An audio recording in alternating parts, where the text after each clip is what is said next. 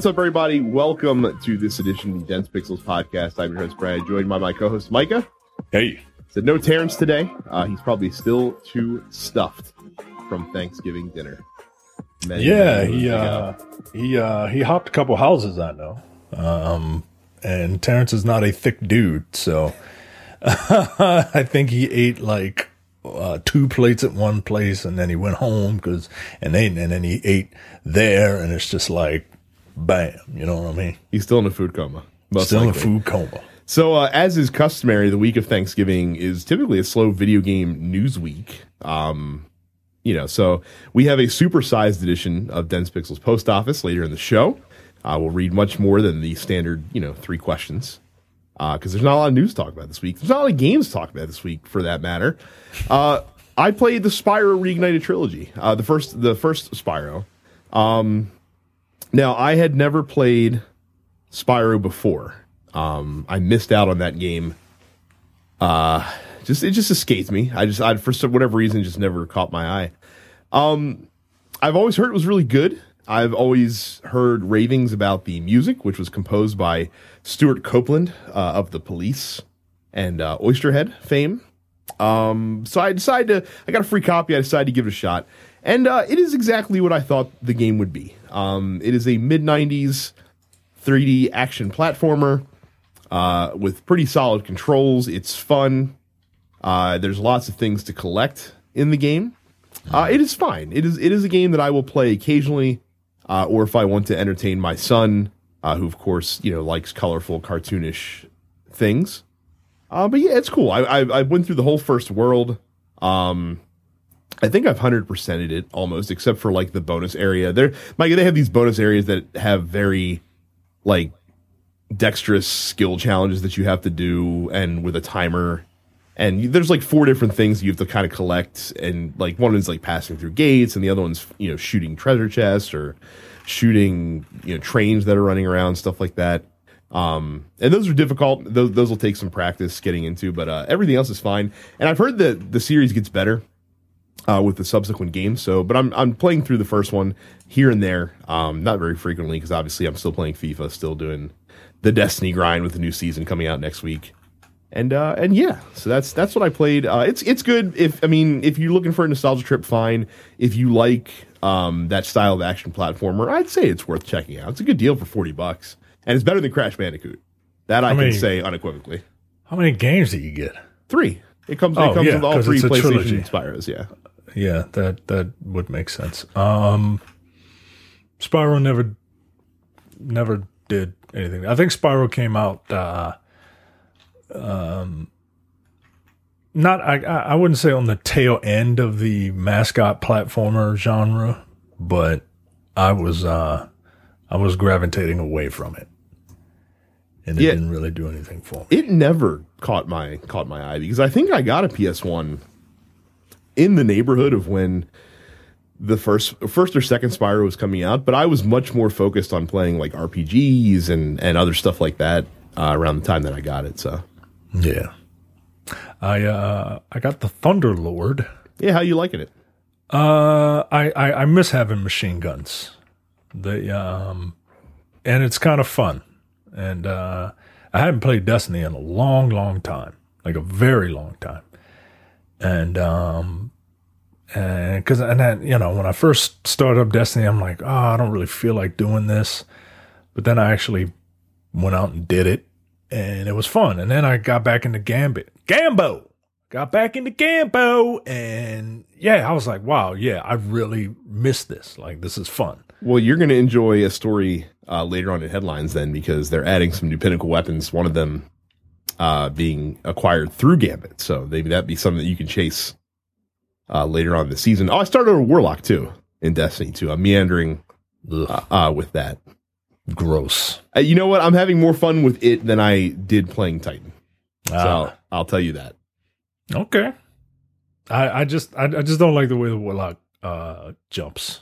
I'm getting used to that. It's very strange, especially like when you're used to the mobility of a hunter going from the most mobile class to the least mobile class, like by a long margin, yeah, uh, it's definitely a little jarring. Um, so yeah. getting I'm getting used to the the you know the you know floaty jumps, I guess you could say that the warlock do, the giant arcs. Um, but it's you know I've actually been enjoying it because you can kind of do airborne combat a lot with the warlock. Like you can use that to get out of danger and then you know fire on folks from above makes it a little makes you a little harder to hit. Can you aim Um, down sights while you uh while you I- floaty jump? I don't think you can do it um natively, but I think there is a perk in one of these skill trees uh, that gives you the ability to do that. All right, because if if if you can't if you can't do that as as the warlock, then those floaty jumps are a waste. Well, I mean, it's fine if you're using like a grenade launcher or a rocket launcher or something like that. Yeah. So, All right, that's fine. but yeah, so that is uh, so that's what we've been playing this week. Um, a couple bit of housekeeping. Don't forget to go to youtube.com slash dense pixels, hit the red subscribe button and ring the bell icon so you never miss an episode of this podcast. Plus, when we do occasionally post Let's Plays, look, Destiny Black Armory starts next week. You know, I'm going to be streaming some Black Armory. Uh, so you can look forward to that. Uh, might drag Micah along for the ride as well, especially if he's going to be getting back into it now that we're done this Red Dead nonsense. Yeah, it is nonsense. Oh yeah, we'll talk about. We'll Red talk Dead. about Red Dead later. We'll talk about Red Dead because uh, somebody somebody thinks he's being a smart ass and he's not. Mike has looked ahead to the questions already this week. Yep. Uh, don't forget also to, if you're not a premium member, go to densepixels.com slash premium. Sign up for premium content today. It's just $5 a month or $50 for the entire year to get access to our premium slate of shows, which includes the Look Forward Political Podcast, The Men with the Golden Tongues, The Airing Grievances, and No Time to Bleed. Um, I know the tentative plan is to record another Men with the Golden Tongues uh, either this week or next, I think we had discussed. And uh, Yes. we're going to be reviewing Mission Impossible, uh, the first one. So look very forward to that. It's going to be a good time. densepixels.com slash premium. And don't forget to subscribe to this show and all of the other TNP Studio shows on any podcatcher of your choice. Uh, you can find us, the Nerd Apocalypse, Black on Black Cinema, and Coming Distractions by searching for those podcasts in your podcatch app. So new releases. Uh, it is a, again after Black Friday. I'm, you know what? I'm actually surprised that there is releases this week. Darksiders three is coming out this week. I've actually heard it's it's good. That's what the reviews say. The reviews released today. They said it's good. It's more Darksiders. Um, not a series that really ever hooked me in. I was really interested in the first one, and it just I played like eight hours of it, fizzled out. I I don't believe you, and I don't believe the people that say this game. I don't. I don't. Um, apparently, this is very different. It's no longer a Zelda clone. Oh, really? What is it now then? It's a Dark Souls clone. Are you kidding?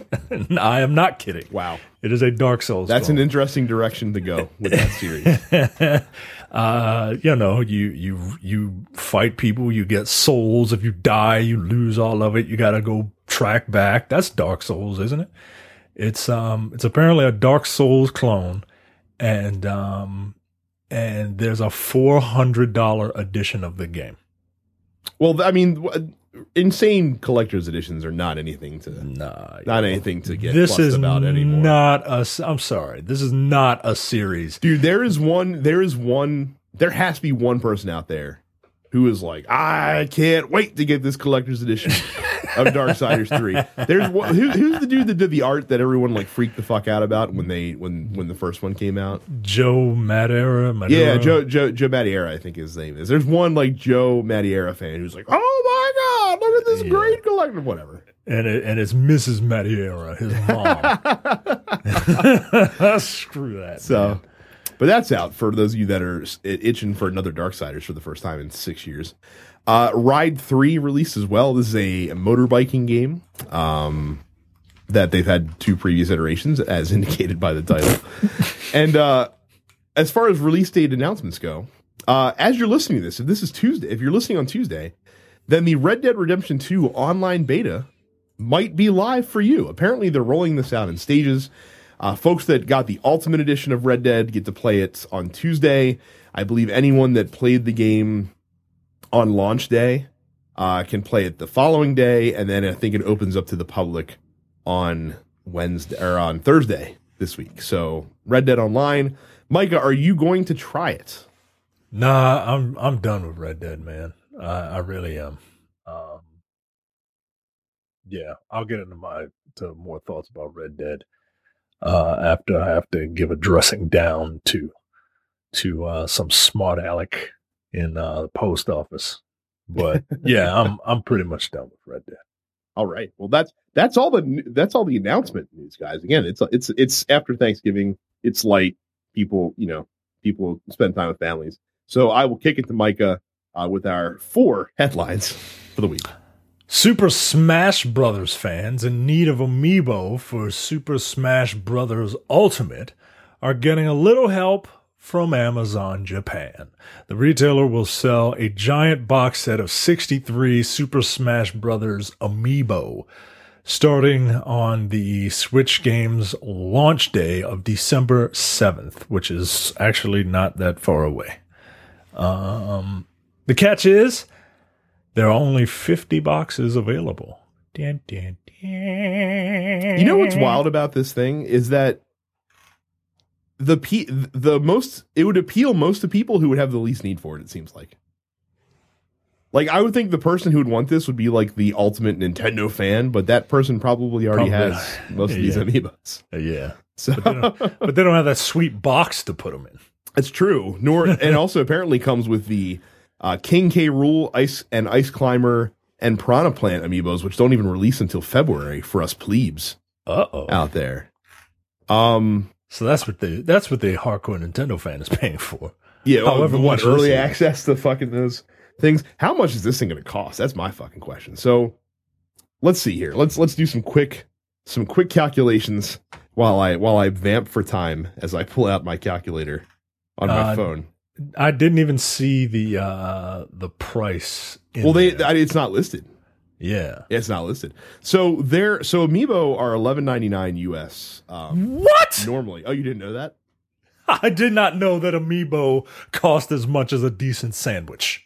Oh wait, actually, I'm sorry. It's twelve ninety nine. My apologies. Yo, I, come I, on, I, man. underestimated.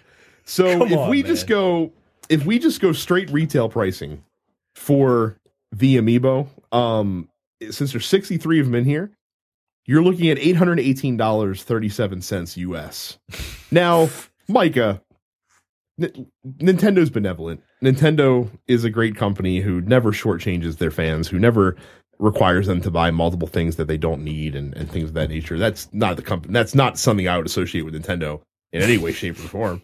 So I would expect them to give them a break. So I, my prediction for this is gonna it's gonna cost a cool eight hundred dollars US, which is gonna be like eighty thousand yen. I think if if if if uh, logic if memory serves as far as the conversion rate. Yo, I can't. Uh, Are you paying? Are you paying eight hundred dollars for the Amiibo box set, Micah? no, not. For, I did not know Amiibos were a hot thirteen dollars a pop, Mm-hmm. and that's just regular retail. Like, like if any of them are rare, like that that Piranha Plant one or whatever it is, that's gonna go for like eighty dollars. And you know what's funny? Uh, there's at least one scalper that's going to get their hands on this. Somebody's going to pay over a thousand dollars for this thing. That's going to happen. I guarantee it. It might be Carrie. Uh, yo, I hope it's not. Does uh, do we know Carrie's thoughts on Fallout seventy six? Uh, she likes it. Um, I, I'd like to actually. We should have probably should have seen. She, uh, she could have come on this week. Uh, Yeah, let's just make Carrie the co-host now. Terrence has been ousted. Yeah, Terrence has been ousted. A white woman just took your job. No, t- uh, Carrie. Carrie likes Fallout 76. Uh, based on everything I've heard about that game, I'm not sure why, unless unless there's some extreme Stockholm syndrome going on. yeah, that's what I think. It, that's, what I think it is. I think she needs to be to to get her. You know, get the the battery needs to run out of the Pip Boy vibrator that she has, so that she could just take a little bit of time away from it. And realize that this game is so anger inducing, it causes black dudes who don't know who don't know how to who've never shopped at GameStop apparently to wreck a GameStop. Uh, let me tell you something. As I write down Pip Boy Vibrator as a possible show contender for this week, um, there's no way that wasn't staged. By the way, It has to be, there's right? there's there's no way that that whoever the key holder was who recorded the video hadn't just put in like that was his last day, and he's like, you know what would be fucking hot is if we did this shit, and he doesn't care because he's leaving. right. There's no there's no way in hell that that was a completely spontaneous reaction. And let me tell you a fun story, sports fans. And and I I found this incredibly funny because I remember when my first year as a GameStop store manager, I was working at the gallery, which is the store that Mike and I worked at together. Mm-hmm. And there was a I remember it was Fallout game of the Fallout 3 game of the year release day. And this dude had bought it and we were busy all day. I remember I had a line of people that uh, you know, probably five or six people deep. And this dude came back and tried to return it. And because he didn't like it. And I and I told him I was like, I'm sorry, you know, we can't do that because it was a new game. You've used it. We can trade it in. And of course, he wasn't pleased with the trade in value. So he literally took each disc and threw each disc in my general direction. Like he didn't hit me, but he was he threw it to either side of me and then tossed the case behind the counter. He's like, "You keep it." And I remember I was not plus, like I was nonplussed by the situation because I'm like, whatever, the dude's a douchebag. It's not like he hit me. Like if he had hit me, I, I yeah. might have been, a, you know, felt differently about it. Yeah. But the woman behind him in line was so aghast. She's like, I can't believe he did that. I'm like, it's not really a big deal. not really a problem. So, like, he was unhappy with the trading value because he was a little baby man that couldn't uh couldn't do research before he bought something. Yeah, that also on, happened with with Halo Wars. I remember when Halo Wars came out. I I told everyone on the team I was like, listen, when you sell this to anybody, you have to tell them what it is because there are going to be so many people that are getting this game that just think it's Halo. Right. That, that, just won't take the time to look at the back of the box. The front of the box. Like the front of the box didn't even look like a legit Halo game. But I, I told I was like, any any copy you sell, and we turned away a lot of copies that day, but we still had a lot of people come back that were like, This isn't Halo.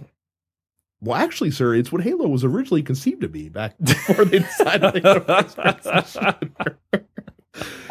So but yeah, long story short, uh, Carrie likes Fallout 76. We will get more expanded thoughts from her.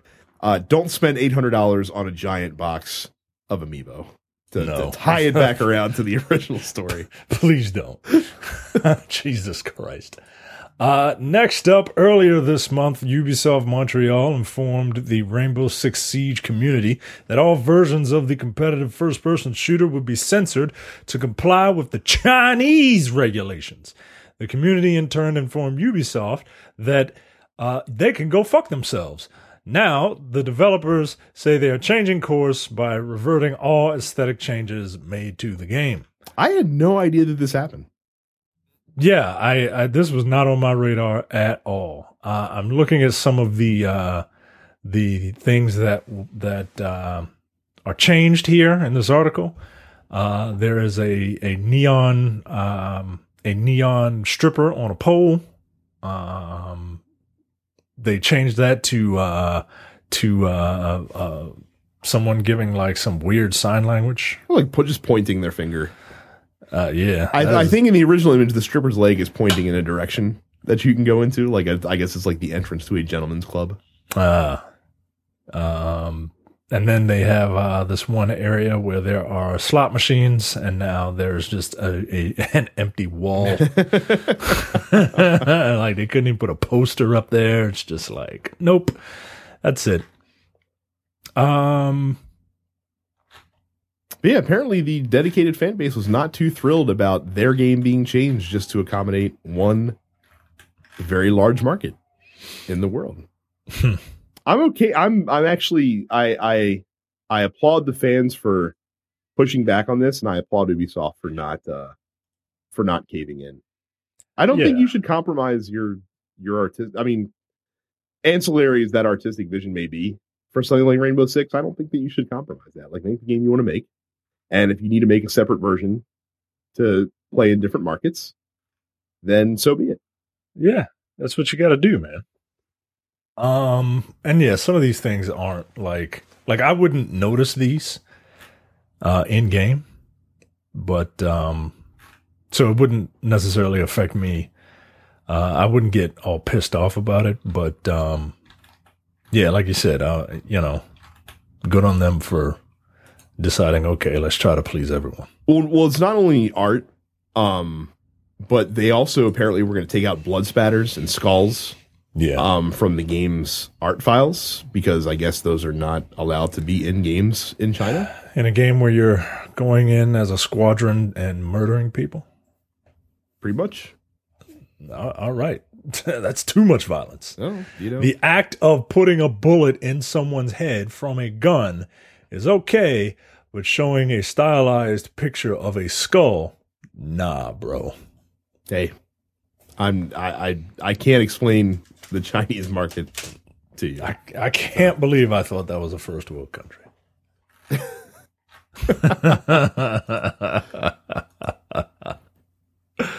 um, Shenmue 3 announces the final crowdfunding total.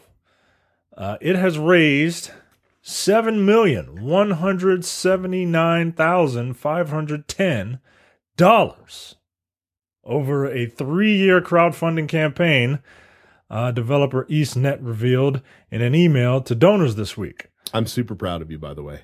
I I compl- I'm shocked that you actually kept the word raised in that in that statement and not changed it to like grifted or stole. Look, we'll see. We'll see if the game comes out. And that will determine whether or not uh, that verb gets changed. Um, just because you raised all that money, I, I don't know, man. I don't trust it. I don't trust it.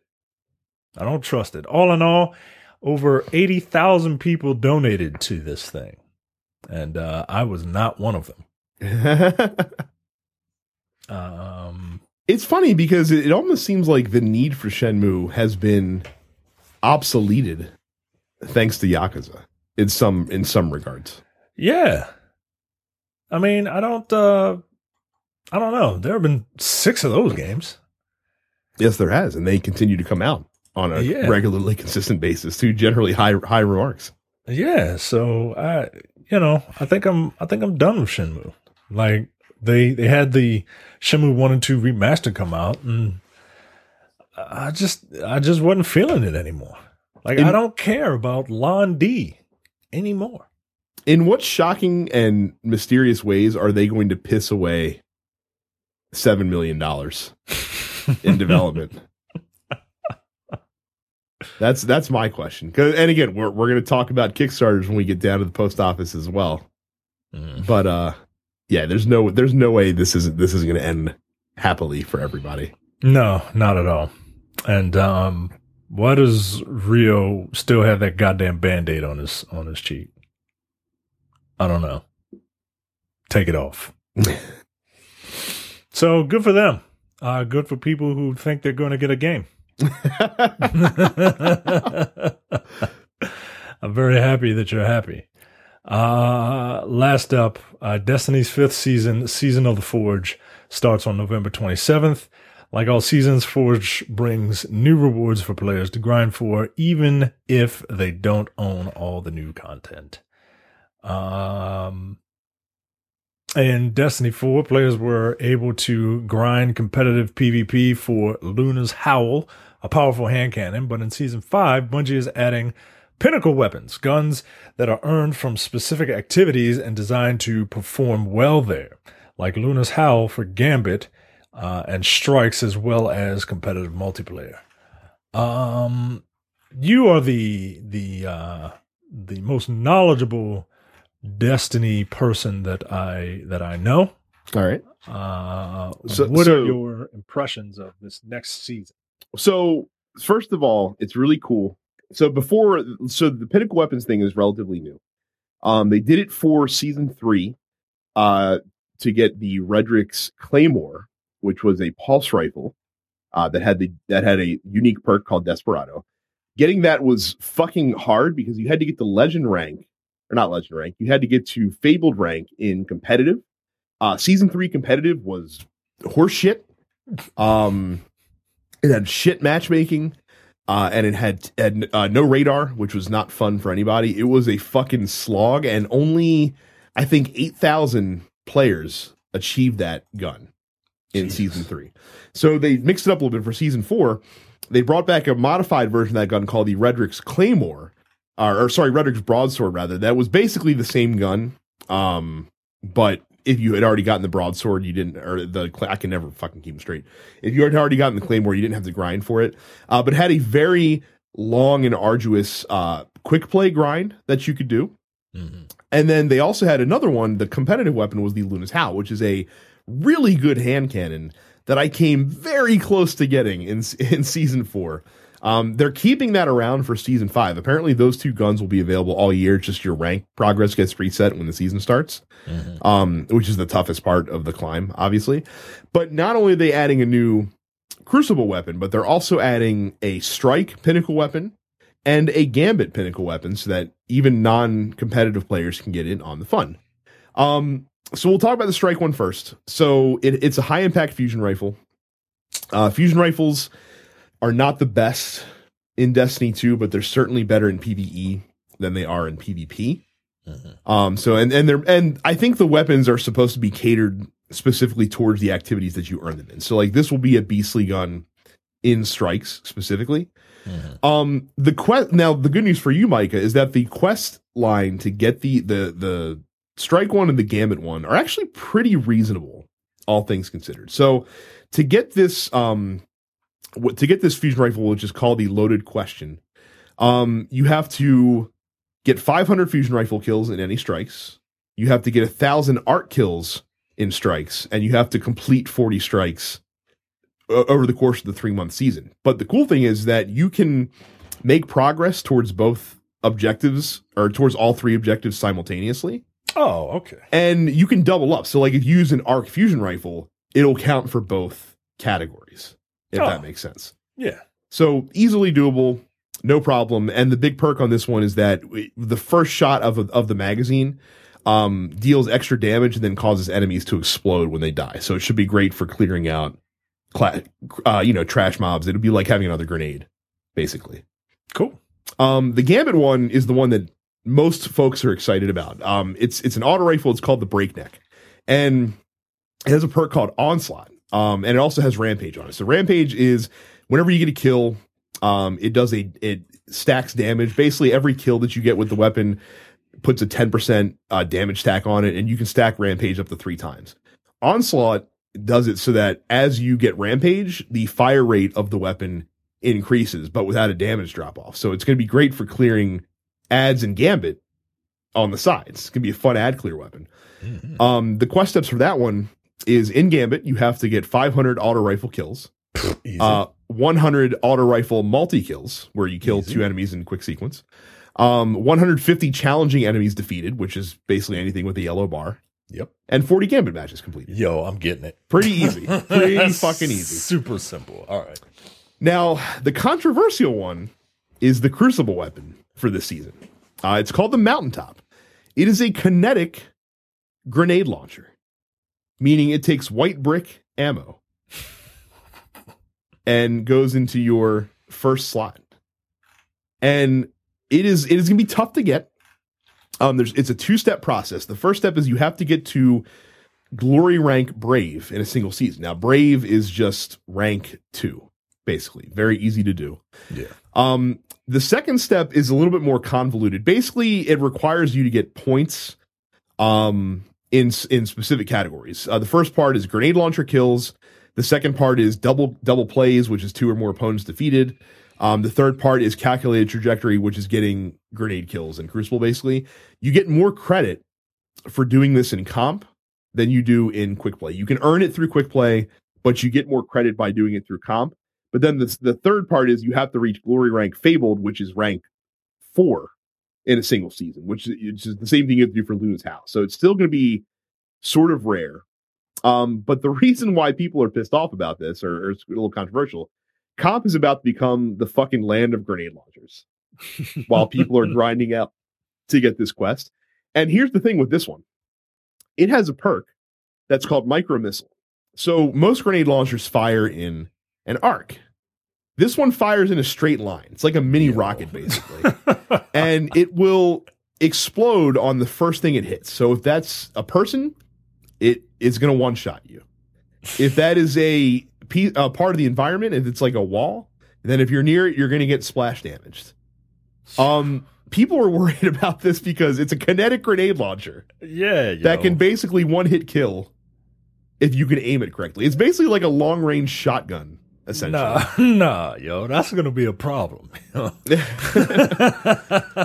so there there are some that are very worried about that one specifically. Um, the breakneck is obviously the one that everyone wants the most and will probably get first because it'll be super easy to get that. Like, there's a lot of people Yeah. that are going to have that within two weeks probably yeah, of the expansion coming out. Um, and that's and it's probably it's probably the best weapon of all of them. Honestly, like the utility is the best one. Um, so that should be pretty cool. Yeah, it remains to be seen what's going to happen with this grenade launcher. Um, but so but people are worried. People I are kind of, I mean, I kind of want to, I want to see it though. I mean, look, you're gonna if you if you play in Crucible and you thought that, man, you know what? Not enough people use Fighting Lion. Get ready for that shit to change. It's gonna change, and it's gonna change super fast. Oh shit! Now, All right, my uh, my stance on this is is I'm not as concerned about it because here's here's why. So the reason why people are concerned is because right now shotguns are a big part of the PvP meta. But the problem with grenade launchers is you can't challenge at at you know, you can't close the gap on a grenade launcher. They'll kill you yeah, all this is going to do, and this might be Bungie's desired effect, is lessen the importance of shotguns and basically reincorporate range weapons back into the mix. So we'll see. It's still tough because again, if someone can aim their grenade launcher right, it's very difficult to play against them. Um, there's a reason that most grenade launchers are power weapons, and there's Yeah. and there's literally two that are not right I'm- now. So I'm watching this little, uh this little 10 second clip in this article of someone using it. Yeah, and and him just like boom, you're dead, and then does his little, you know, uh hunter dodge, and then boom, you're dead, and then boom, you're dead. Like, whew, okay. Yeah, so it's we'll see. Um, people don't often give Bungie enough credit. I don't think as developers. I don't think they're going to introduce something that's going to just completely break down Yeah, no, the game. So, no, not at all.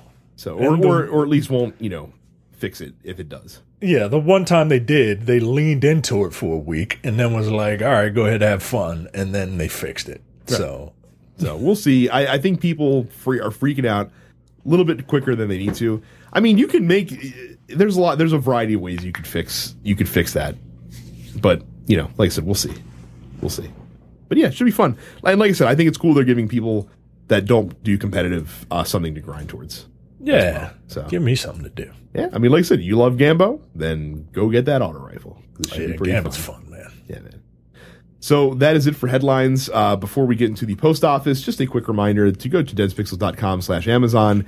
Uh, whenever you buy anything on Amazon, big or small, we get a small percentage of the sale, and we appreciate all of you who continue to use our Amazon link. So, uh, like I said, we knew it would be a slow news week, uh, so we're going to do a slightly more extended edition of the Dense Pixels post office, where we go through and read questions uh, that you guys, the listeners, post to us about video games and maybe some non-gaming related stuff as well. Micah, there's two questions in here for you. We'll we'll we'll read them both simultaneously. I'll read the more serious one first, and then we'll get to this other response down here. Uh, Cam says, "Is it acceptable to both hate and love a game at the same time?" I love that Red Dead 2 exists and it's an outstanding technical masterpiece, but I kind of hate playing it and will almost certainly never finish it. And then down at the bottom here, some guy named Jay says, quote, Some guy named Gay? What? I think I think I think it's a hard J. oh, okay. Uh, so Micah's views on Red Dead 2 are interesting. How can he think that it's a stellar piece of technical achievement, but also not like the game? It's as if he has two contrary views of a bit of media or art. Hmm. His opinion really left me alone with my thoughts. Alone. like a woman whose husband died. Can't remember what they call those women. Anyway, I'll hang up and listen.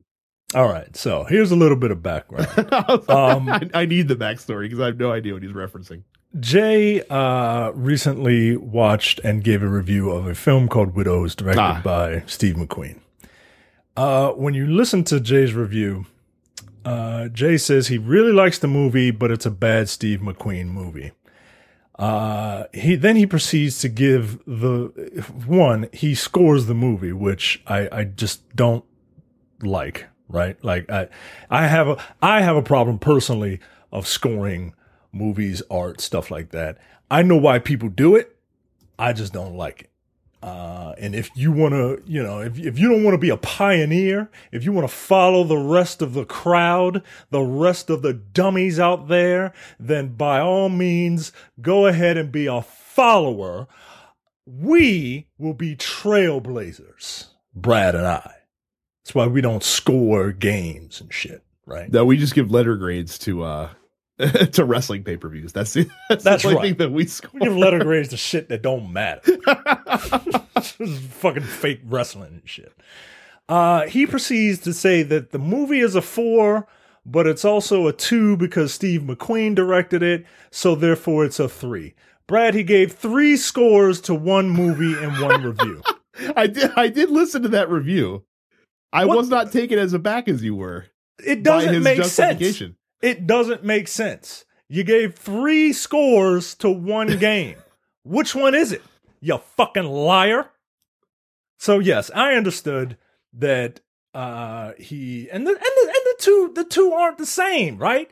He thinks that the movie is good, but it's not good it's not a good movie because this one particular director directed it. So I guess if another director directed the same movie, then it would be a 4, but because this one guy directed it, it's a 2, so he's knocking the director, okay? Eh, whereas my views on Red Dead are 1, it's an excellent game. Two, it's an excellent Rockstar game. Three, not really feeling it. Whereas Jay says, Widows is an excellent movie, but it's not a good Steve McQueen movie, so it's just an okay movie. What? So to get to get to Cam's question, um, is it acceptable with love and hate? Hate and love a game at the same time. I think it depends on the type of hate that you have. So the thing that befuddles me about all the Red Dead talk that I'm hearing from everybody online and in our group and from you and, and everybody else, for me, gameplay is paramount. Like if a game doesn't play well, I'm probably not going to stick around for it no matter how good the story is. This is why I still, as much of a fuck, I'm wearing the N7 shirt. As much of a Mass Effect fan as I am, I still don't rate the first game because the gameplay, especially compared to the other games in the series, is atrocious. Mhm. So if you can't make if you if you can't ensure that I'm having fun while I'm playing, I'm out. And it seems like so many people are so down on the gameplay of Red Dead. It I it it boggled like it must be the greatest story in any video game ever for people to be fucking sticking with this thing, despite the fact that they're not having. Micah has said for three weeks running on this podcast that he is not having fun playing Red Dead Redemption. Yet you finished the game, and I Yeah. can't understand that. It doesn't make sense to me. it it is it is it is because I'm lying, I guess. Because if I didn't if I didn't enjoy the overall experience, if I didn't get used to it, then I wouldn't have then I wouldn't have finished it. Like there's television shows that if uh, people usually say, "Oh, give a show four episodes." No. If I don't if if if something doesn't hook me within that first episode, I'm out. I'm not going to waste my time. Yeah, the con- the concept of hate watching never jived with me. Like you, it's like because time, it, it time is the most precious commodity any of us have. Right. And and hate watching is is a myth. It doesn't exist. If you're watching it you're watching it because you like to complain about it. Like but you don't hate it. If you hated it you wouldn't you wouldn't do it. Terrence hates white people. He doesn't hang around them. You know what i'm saying? Like it it, it doesn't it, it, so i would argue that cam you respect the craft of red dead redemption but you just don't like it you don't love it. You don't love Red Dead 2. You respect it, but you don't love it. And if you don't think you can finish it, you don't love it. I like Red Dead. But it's not but but my problem is everyone is jizzing their pants over this game. And it is it it doesn't deserve it. It doesn't deserve all your jizz. Like it just doesn't. Um, it is, it is, it is, it is Rockstar at their best, and their best is really fucking annoying now. it's like The Rock, right? The Rock is not that much. The Rock went from his character, his character turned up to 11 to him just being that turned up character. He's not a character anymore. He is that the turned up version of himself. And it's annoying. And that's what Red Dead is. So Like- Red, so Red Dead is is the new is the persona is is the Rock basically. Red Dead is the video gamification of The Rock. Like, Like yeah, you, like like you know it's awesome, but at the same time you just have you you can't help but roll your eyes at it and and Yeah. get tired of it being around. Yeah. Like, yeah, look, I respect The Rock and and and all he's oh well, I had seven bucks in my pocket, so I'm just gonna call my production company seven. But like Red Rockstar has lived long enough to see themselves become the villain. And I hate having to keep use having to keep uh use using that uh uh turn of phrase because it's from a Batman movie, but it's such a it's such a wonderful line for a lot of things and and Red Dead is one of them, or Rockstar is one of them. Like, I I get it, but you know you you it's it's the marketing behind it. It's the oh we put we put a hundred hour weeks into this game for you so that you can love it. Stop giving yourself a hand job in front of me, man. You still have shitty uh, uh, shooting mechanics. And now, along with your shitty shooting mechanics, everything is convoluted. So, yes, uh, you can have you can be of two minds of one thing, but if I had to score Red Dead Redemption, I give it a two and a half. I wouldn't say it's a five out of five, but because Rockstar did it, it's a one, so now it's a three. Like, nah, yo, that's stupid. And and also just in case people also see corollaries between this and Fallout 76, uh, that is not the same thing. Fallout, Fallout Bethesda gets Bethesda just gets held to no accountability. Yo, but fans. I don't know what, but I don't know what spell Bethesda has over people. But it, it- whatever it is, that's what they need to sell. Not their broken ass games that use the same engine from uh when when did Fallout 3 come out? Uh, 2008. Yeah, the 10 years 10 year old engine. Get the fuck out of here. That is unacceptable. I'll that's I'll, I'll never understand that either. I'll never understand. Uh, see, but we we we drag companies, video game companies specifically, for the smallest of of inconveniences and injustices. It boggles my mind how they can just release literally broken games right. and nobody fucking bats an eye. It's just part of our charm. Right, That motherfucker right, went it's part of the experience. That's the that's the line that you get. That's the line that you get from Bethesda fans. They're like, well, it's part of a Bethesda game at launch. Like it should be. They they even Todd Howard even joked about it during his E3 presentation. Oh well, I guess we got to work out those bugs, huh? nah, yo, nah. You're not supposed to release a faulty product and then just be like, "Oops, it's just part of our charm." That's that's wild to me. What if And, and like I said, all, all the issues, like like there's a bug in Fallout 76 where one person literally cannot die, and they want to. They're like, I want my character to die, but I'm invulnerable. I'm immortal. She, like this this girl said, like she's like, I took a nuke, a fucking nuke blast to the face, and I'm still alive, and I just want to die. So they're trying to work that shit out, but that's unacceptable. You're paying sixty dollars for this game. Come on. But me, but meanwhile, Mass Effect Andromeda can ship with some weird faces and some weird sync issues and some normal, like, you know, run of the mill bugs. And, and that game gets fucking sent out the pasture. right? Fuck Mass Effect, fuck BioWare, fuck EA. You People suck. are people are mad at at at EA and Madden and Activision and Call of Duty. Oh, it's the same game every year, bro. Yeah, well, they update the game's looks at least. Like they they they they're not and, and- running. and you know what? Call of Duty gets a lot of shit. and deservedly so in most instances. That game is as polished as fucking all hell whenever it releases every fucking year. Sure, Yeah, it has some online server issues out of the gate, but for the most part, I don't I don't hear of any major bugs in a Call of Duty game ever. Right. Never ever. And yet Fucking- they're they're fucking vitriol, but you know, fucking Bethesda can release any piece of shit that takes two years to fix and welcome with open arms all the time. It boggles my mind. I need Carrie on here to fucking talk about why this this is a thing. Uh, yeah. Tell me, So- tell me why Skyrim had f- dragons flying backwards. There tell me still why that's okay. there are still bugs that were in the original release of Skyrim in the Nintendo Switch version. yeah. That they're just like, man, whatever. Six year old game, guys. We're not we're not fucking fixing it. It's it's it is what it is. oh shit. You know what you're buying. It's it, it blows my mind. It blows my mind. Like like you said, they should bottle up whatever the fuck, you know, whatever spell they put on their fans and sell it. Because yeah, man. good lord, Goodness, goodness gracious. good lord, the, the the fucking president only wishes he could have that sort of influence over his followers that Bethesda has over theirs. Jesus.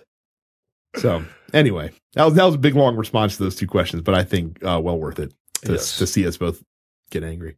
Um, Dustin says, with Michigan being the latest state to allow recreational marijuana use and many more states likely to do so in the coming years, do you believe at some time in the future it would be profitable to own a video game, pizza, and dispensary? Um, I don't think that's even going to be possible because you st- like part of marijuana becoming legal is that it becomes regulated, and there's no government in the land that's going to allow you to both sell food and weed at the, the same business. Yeah, I can't uh I can't imagine um the the yeah, just the loopholes and the the the, the government bullshit that you'll have to jump through to sell, you know, weed and pizza. Right. And and there are like vape shops I think that have like lounge areas that have gaming and stuff like that. I think that's if if it ever becomes legal to smoke marijuana in public, then you might see that sort of thing pop up. You might see that crossover between video games and weed. Um but as long as it remains like a private like in your own home sort of thing, then I don't think you'll see that. Yeah, they treat uh they treat weed like it's, you know, you got you gotta the, I I don't know, man. I I You're you're you're also asking the two wrongest dudes in the world about uh, fucking Yeah. drug related questions. So- yeah, I, I know about pizza. I know about pizza and video games. I know that I know that Lito's pizza is square because Lito never cuts corners, and I know uh, about video games. So come to me with your with your video game pizza uh, brick and mortar idea, and uh, and I'm I'm all I'm I'm with you. There you go.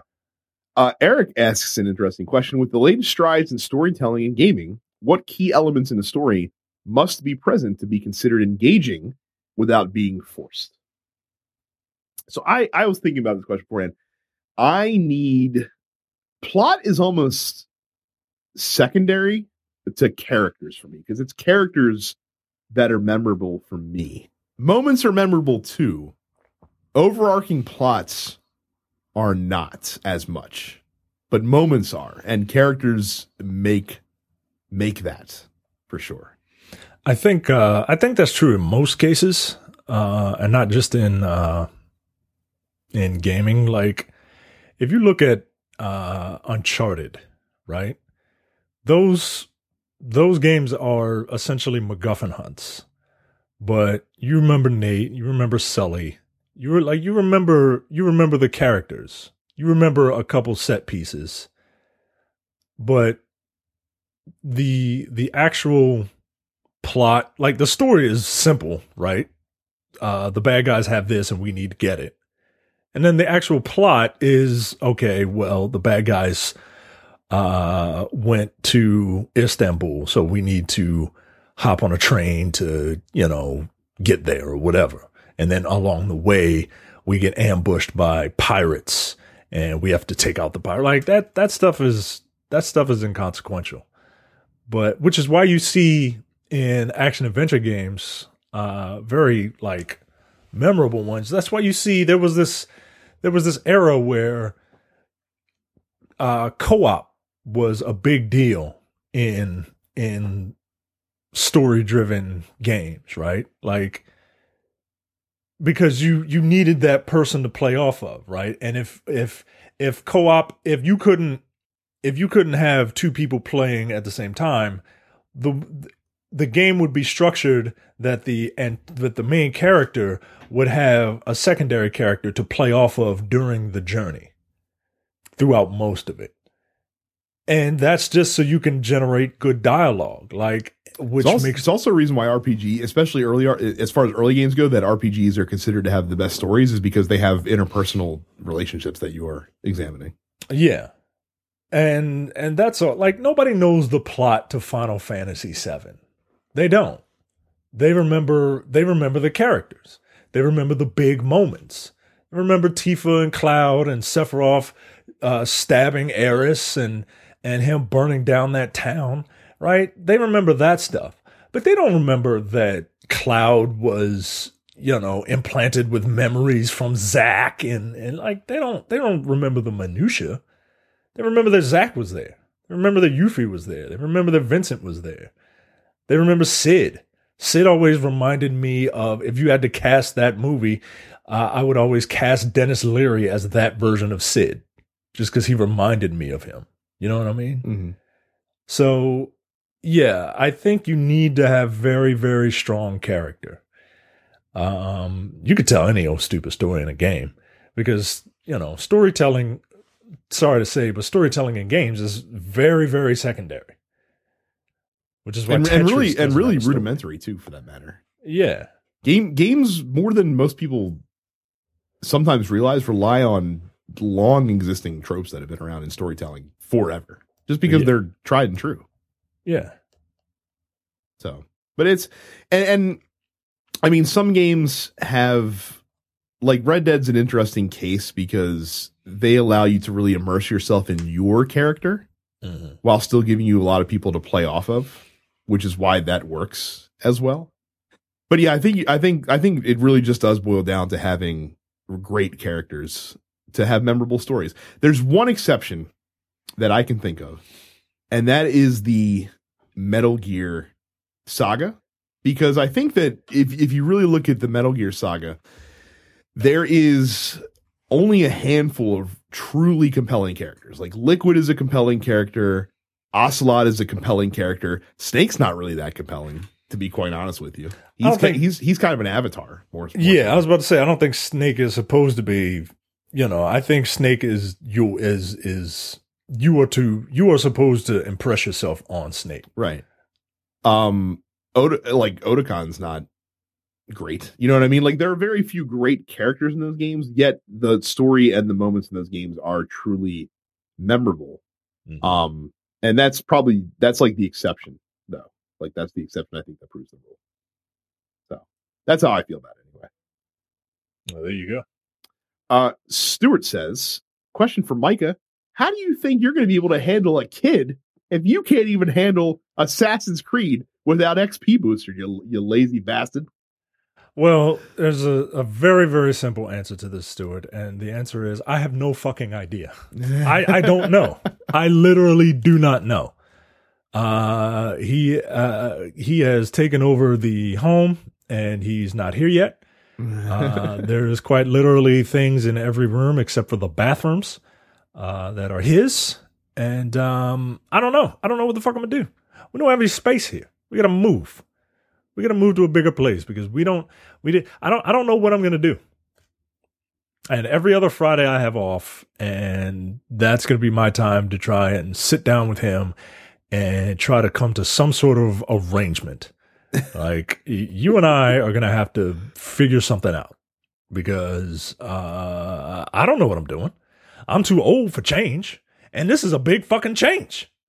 I'm almost forty. What forty year old you know is, is just just has his life upended? But uh, yeah, yeah, I'm looking forward to it. Um, early next year, uh, we got a we got a birth date, and uh, I'm I'm super excited, and um, and and quite frankly, uh, the daycare that I'm looking at uh, might as well be an XP boost for one, how much they're, for one, how much they're charging my ass, and two, all the shit that they say they're going to do. Uh, quite frankly, uh, if we get into one particular daycare, this kid better be trilingual for the amount of money that we pay in this area for daycare. So the daycare will be my XP boost. See, life life does come with XP boost, honestly. So you just don't realize it. Uh, Reginald asks, which do you prefer to buy? First day with pre-order exclusives or game of the year edition? For me, that is super easy. First, First day. has to be, and and it, because me and Micah both like to be caught up in the zeitgeist. Yep. That is Yep. way more appealing to me than getting additional content that I know will be coming down the road at a discounted price. Yeah. I, you know, I, I, I'm not, uh, I'm not. Plus, first of all, I hate when games call themselves the game of the year edition. You were nobody's game of the year. Oh, we we've we've been down that that Injustice. before. Fuck the fucking nomenclature of that is disgusting. So Um, but yeah, I need to have uh I need to have I need to have the games uh immediately. Even if I don't necessarily play them immediately. Like that's why I pre-order a bunch of games. I got a ton of games pre-ordered right now. Uh games pre-ordered up through March. Um cuz yeah, I just need to I need to play it. Like I, I I'm I'm I I'm looking forward to Anthem. I don't think it will be as good as what people are saying it will be, but are, are people saying it's going to be that good? I th- I think I think uh I think the the well, you know what? You're right. I don't think they. I don't. are. I don't think there's a huge amount of buzz for it. I think that I'm. I'm encouraged by the fact that people that have played it have said that they, yeah, they seem to like it. right. That most most people said they weren't sure going in, but then after they played it, they feel more confident, Yeah, which is good. Which is a good sign. it's a very good sign. Uh, but in case it's not, I'm not willing to wait. Uh, I'll, I'll roll the dice on that. Um, you know, Resident Evil 2, I have that pre-ordered. I played Resident Evil 2 literally decades ago. There's no reason for me to buy that day one, but I'm going to because I get uh, skins and a gun, And more importantly, you get to talk about it and I get to talk fresh at the Yeah. water cooler. So exactly. Like, oh shit, you see that dog jump out of that fucking window just like it did 20 years ago and scared the shit out of me?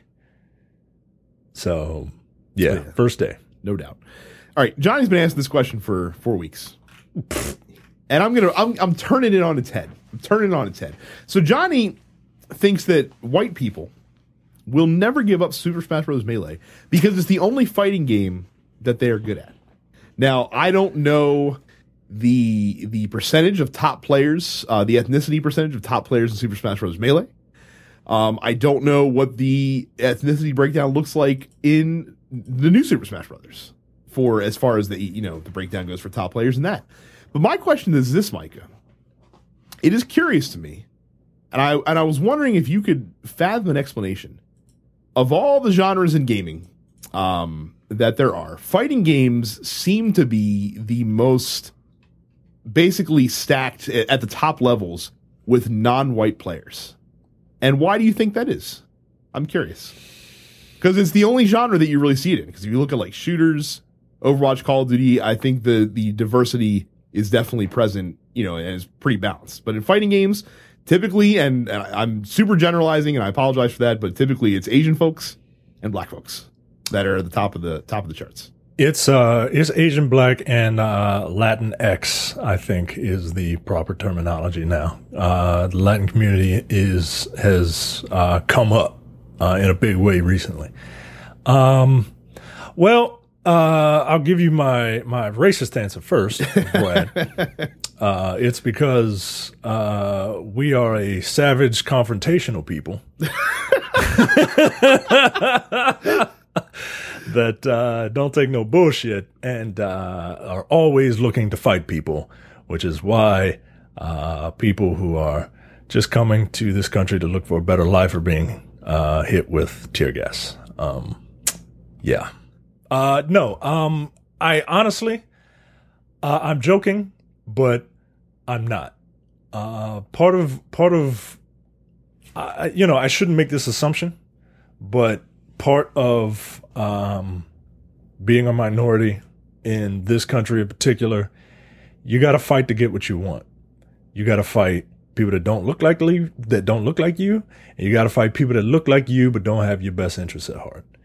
And that breeds a certain that breeds a certain mentality. You know, there's a saying in the black community, you got to work twice as hard to get half as much.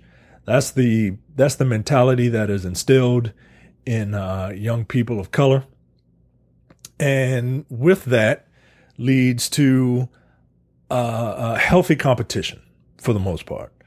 Uh, and with healthy competition leads to a lot of bravado and stuff like that. Like that's why you see like all these athletes that are that happen to be black, like they're they're fucking loudmouths and shit, right? Like because that's the that's the mentality that you have to have. Part of it is making yourself look big, you know, and and following through on it because you can't make yourself look big and then not be big.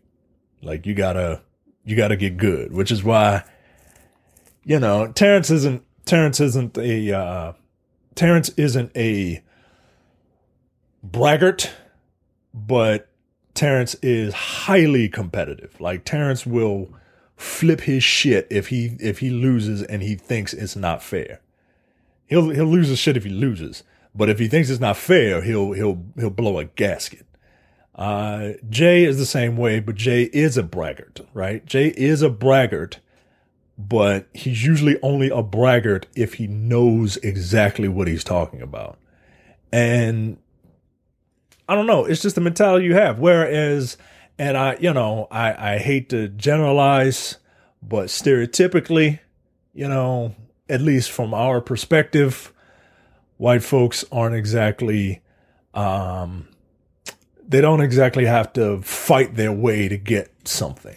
You know what I mean? And, mm-hmm. you know, it's all it's all case by case basis. A lot of it is economical and all that. But, you know, Donald Trump ain't never had to fight for nothing. Matter of fact, he actively avoided fighting. And and look where he is. You know what I mean? So and and most people don't take Smash seriously as a fighting game, like as a highly competitive fighting game, which it is. It is. But nah, yo. And then you get the you get the the regular bigotry like yo, fuck that, yo. I ain't, I ain't fighting as no Jigglypuff, yo. I ain't no, I ain't no, I ain't no Jigglypuff, yo. I ain't no Jigglypuff. I don't know, I'm just a, I'm a big sweaty dude. I just find it odd that like there, I cannot honestly with with very few exceptions, I can't think of like a top level like Street Fighter Tekken, you know, player that's white. And it's and there, I can also not think of like a top level like Call of Duty team or Overwatch team that isn't which is weird. Well, except and, and, and I'm that's me being an asshole because obviously there are a lot of teams in those games that have like top of like Asian teams as well. Something yeah. dick. But on the U.S. side of things, spe- uh, specifically, it's it's odd. There are there are a few uh, there are a few like top tier white uh, Tekken players and um, and uh, not really Street Fighter players. Um, you usually hear them on commentary for whatever reason. Yeah, that's the other thing too. so, uh, yeah, there are exceptions. Maximilian, a uh, very famous fighting game uh, YouTube uh, content creator, is his name is Maximilian Christensen. That is about the whitest name I've ever heard in my entire life, and uh, and he is very good at, at at fighting games. He's very good at them. He's also very good at Call of Duty. So there you go. And um but yeah, they're around. They're just not uh they're just not ubiquitous. And then they all get them for commentary. Probably probably because they don't want uh someone who sounds like me uh fresh out of East Baltimore to be like, "Yo, you see that shit, yo?" Like, no, they want to talk about they want to have people talk about, you know, frame data with, with, with James Chen. You know what I mean? they don't want to be like, "Oh shit, son." yeah, that the market is cornered. Yipes owns that market. You know what I mean? You can't have you can't have uh just any any dummy off the street. well, there you go. Listen, I thought that'd be a more interesting question than just fucking talking about melee, which sucks, by the oh, way. Oh yeah, fuck melee. Fuck yo. melee. Uh, Trey says, is the fact that Bloodstain still not is still not out and has outlived two consoles that it was kickstarted for. Just another huge example of not supporting video games on Kickstarter. I just find Bloodstained amusing. Look, um, we've told you a million times, stop it. stop it. Do you guys understand like how long it takes to make like a normal video game? Much less an independent video game that's working on basically a shoestring budget essentially because uh, look as, as big as those numbers appear in these crowdfunding campaigns it doesn't actually amount to much it doesn't actually amount to being the full amount that's needed to craft the game experience. And that's that's the problem is that since and, and again, I, I I always contrast video games and board games with crowdfunding because they are t- they're they're very similar things, but they could not be more different in this space. Because board games work on an economy of scale, it's very easy to crowdfund because you can you, you you know how much money you need to print X amount of copies of the game. And if you get more people to back the Kickstarter, then you can print more copies for cheaper because you're going to be making more of them. And the more you make of something at, at, a distributor, the cheaper it usually is per unit. That's just how fucking uh, the economics works. Mm-hmm. Video games don't have that problem. They are a it, it's it's like you're developing one thing that you can just make copies of almost almost freely, really, when you mm-hmm. think about it, especially in, in a digital era.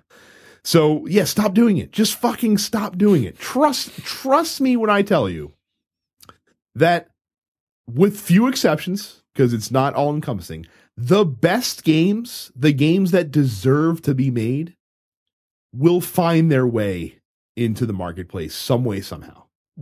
It will happen. Trust me.